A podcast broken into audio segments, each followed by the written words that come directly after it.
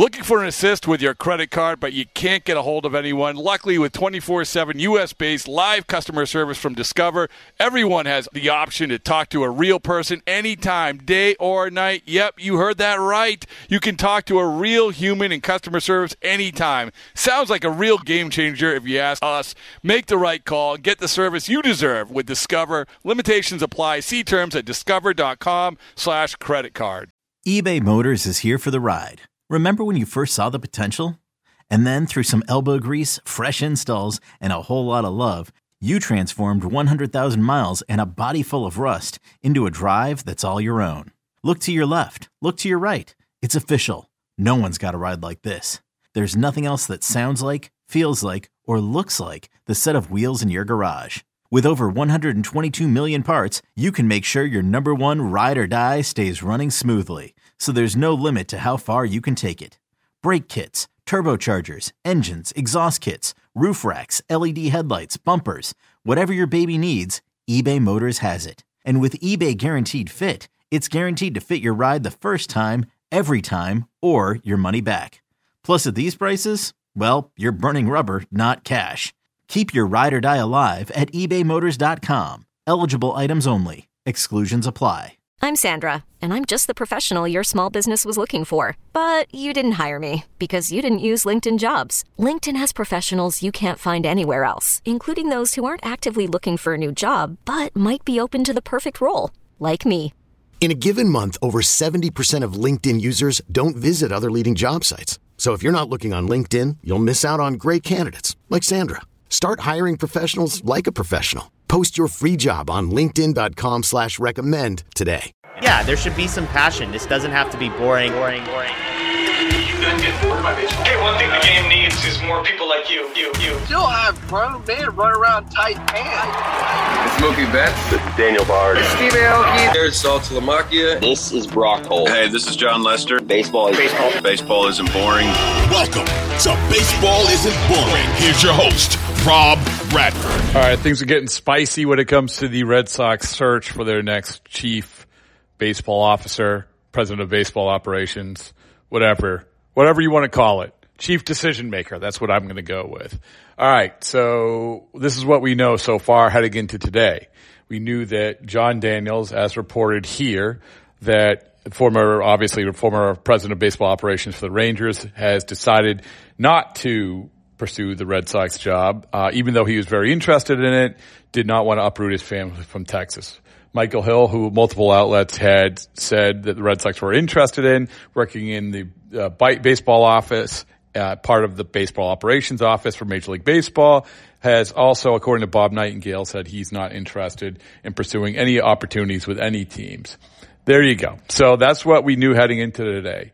What we now know is that there has been a significant, significant candidate put on the market. Kim Ng, who I wrote about, have talked about as I, I, what I thought was a pretty good fit for the Red Sox. And she is 54 year old, longtime executives, White Sox, Yankees, Dodgers, and of course Marlins. And she's been the, well, she was with the Marlins for the last, ever since 2020 as the GM, rebuilt that franchise to the point where they made the playoffs this year before being bounced by the Phillies. But one of the things that really jumped out about Kim Ng's tenure, tenure is making some really, really gutsy trades and significant trades. And a lot of those trades were the primary reasons why the Marlins were able to do what they did this year. And it's obviously a smaller market and you look at free agent signings, maybe you get into a bigger market, you have more money to spend.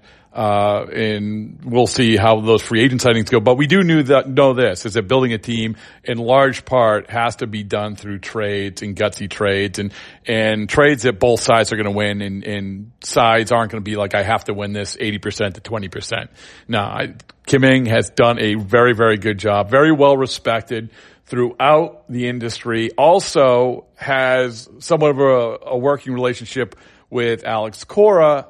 Both were with the Dodgers from, well, during Cora's playing time and then, uh, Ng's time with the Dodgers. I think they overlapped for about four seasons there. So they know each other and that has to be factored in when it comes to talking to to executives who might be taking this job because obviously Alex Cora is going to be the manager of the Red Sox and he's going to have to have a good relationship and and have some sort of back and forth. Much like I think even more more than he had had it with Chaim Bloom along the lines of what he had with Dave Dombrowski. That's just the fact.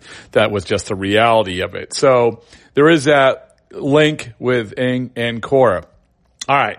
So you have that with Kim Ng. Immediately when that news came out, everyone was drawing drawing lines to the Red Sox job.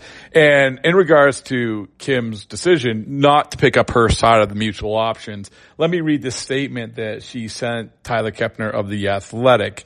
She said, last week, Bruce, Bruce Sherman, and I discussed his plan to reshape the baseball operations department. In our discussions, it became apparent that we were not completely aligned on what that should look like and what I felt it was best, uh, what I felt, it was best to step away. I wish to express my sincere gratitude and appreciation to the Marlin family and its fans for my time in South Florida. This year was a great step forward for the organization. I will miss working with Skip, Skip Schumaker, and his coaches, as well as dedicated staff in baseball operations and throughout the front office. They are a very talented group, and I wish them great success in the future. Now, one of the things that, or a couple things that you should know about this decision by Kim Ng is that there had been rumblings in baseball that, that they had a lot of people holdovers from sort of the Derek Jeter regime and from the Yank former Yankees organizations and and people within that front office. And maybe that Kim wanted to turn things over a little bit. And it it sure sounds like that in the statement when talking about meeting with Bruce Sherman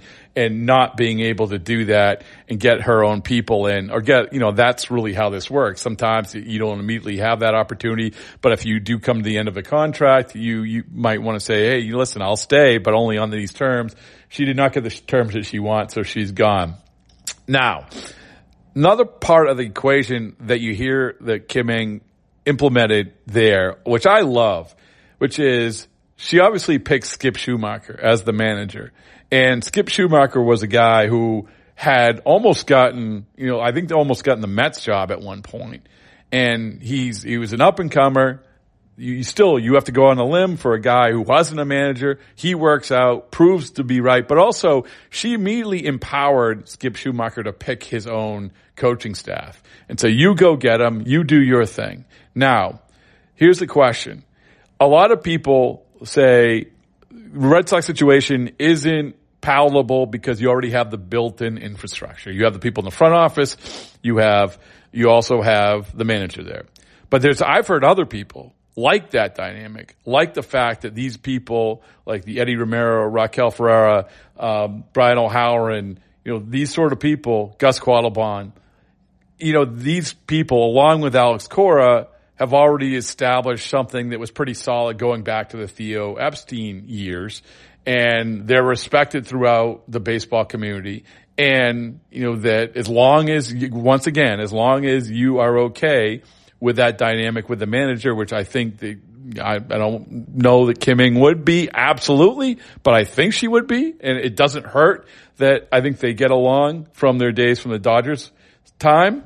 So there you go. So there is that. I don't think it's always about, oh no, no, no, no, you can't have this, you can't do this. Um, so we don't know how Kim Ng looked at that situation. Uh, but I'm just painting both sides of the, the equation. All right. Well, another name which I have, uh, come across through sources is Thad Levine. Thad Levine is the Twins general manager, has been the Twins general manager under Derek Falvey, who's the president of baseball operations with Minnesota since 2016. 51 years old. Before the Twins, he served as the assistant general manager of the Texas Rangers. And he's an intriguing guy because he was a guy that honestly, well, honestly, actually was in line to become the next Philadelphia Phillies boss, the job that Dave Dombrowski ultimately took. But they were way down a line with, with hiring Thad Levine. And Thad decided that you know, he was going to prioritize, much like Jon Daniels did in his current situation, he was going to prioritize his family and not uproot his family and decided not to go down that road. But it sure looked like he was going to be the head of baseball operations for the Philadelphia Phillies. And ultimately, Dave Dombrowski got that job, and we know what happened, and we know where where the Phillies are right now, and the job that Dave has done with the Phillies. So it's not like this guy hasn't been going through this process and got to the end of it with leaving with people with the perception that he can actually do a job. And by the way, the Phillies in a market along the lines of you know what I think a lot of people think the Red Sox have. So and this time around, according to talking to some people, it seems like it seems like Thad might be more open to entertaining the idea of taking a job at another organization. He's been with the Twins for a long time. The kid's a little bit older. Um, so there you go. Thad Levine. That is a, a, name that has bubbled to the surface here. Also, I uh, came across a, it's a former longtime GM uh, or a, a longtime GM who's currently not in a role of president of baseball operations or GM, who the Red Sox have talked to as well. We also, there's been multiple reports. They still really like Sam Fuld, the GM of the Phillies, who the Phillies still obviously going through their, their stuff right now. So, uh, all interesting stuff as we head into, uh, the L- the LCS, the LCS League Championship Series. Texas Rangers, Houston Astros, Philadelphia Phillies, and Arizona Diamondbacks. We're getting pieces of the Red Sox search as this month unfolds. Yes, people have turned down the opportunity to interview for the jobs, but also, yes, I have asked multiple people in positions of significant power, not with the Red Sox, but of other organizations and say, yeah, that's, that's a good job. It's not, it's there's reasons for people that might want to turn it down. Certainly, I get that. I understand that. I don't doubt that reporting at all. Um, but I think that a lot of things in baseball, the truth sort of lies somewhere in the middle sometimes, and I think it's a case by case basis. So, you know, for instance, does Derek Falvey want to lead the Minnesota Twins as president of baseball operations after building that up and after having enough resources to get to the postseason and do what he wants to do? Maybe not. I mean, maybe he doesn't want to, even though he's from Massachusetts. But does a Thad Levine, a guy who is working in that GM role, who has lived that life um, alongside Derek Falvey, does he want to do it? That's a different story. That's a different equation. Same thing with Kim Ng. She hasn't been president of baseball operations before. She hasn't overseen the whole enchilada. She hasn't overseen the whole organization to the level of yes, you have a GM under you, and then you have the assistant GMU. And I know that we've ranted and raving about these titles and so forth and so on, but there is a difference in pay, a difference in power when you are the president of baseball operations. And by the way, there is a big difference. There just is when you're the president of baseball operations for the Boston Red Sox compared to the GM of Miami Marlins. That's not to say that she's absolutely going to be interested and that's going to be a no doubter. But I'm just painting the entire picture here. All right, um, we'll have more Baseball Isn't Boring at BB isn't boring. We are in Philadelphia. We have more podcasts coming today. We have more. We have check out the podcast with another president of baseball operations, Mike Hazen, who was earlier in the day. Always a good time with Mike. All right, there you go. Okay, picture this. It's Friday afternoon when a thought hits you. I can waste another weekend doing the same old whatever, or I can conquer it. I can hop into my all new Hyundai Santa Fe and hit the road. Any road. The steeper, the better.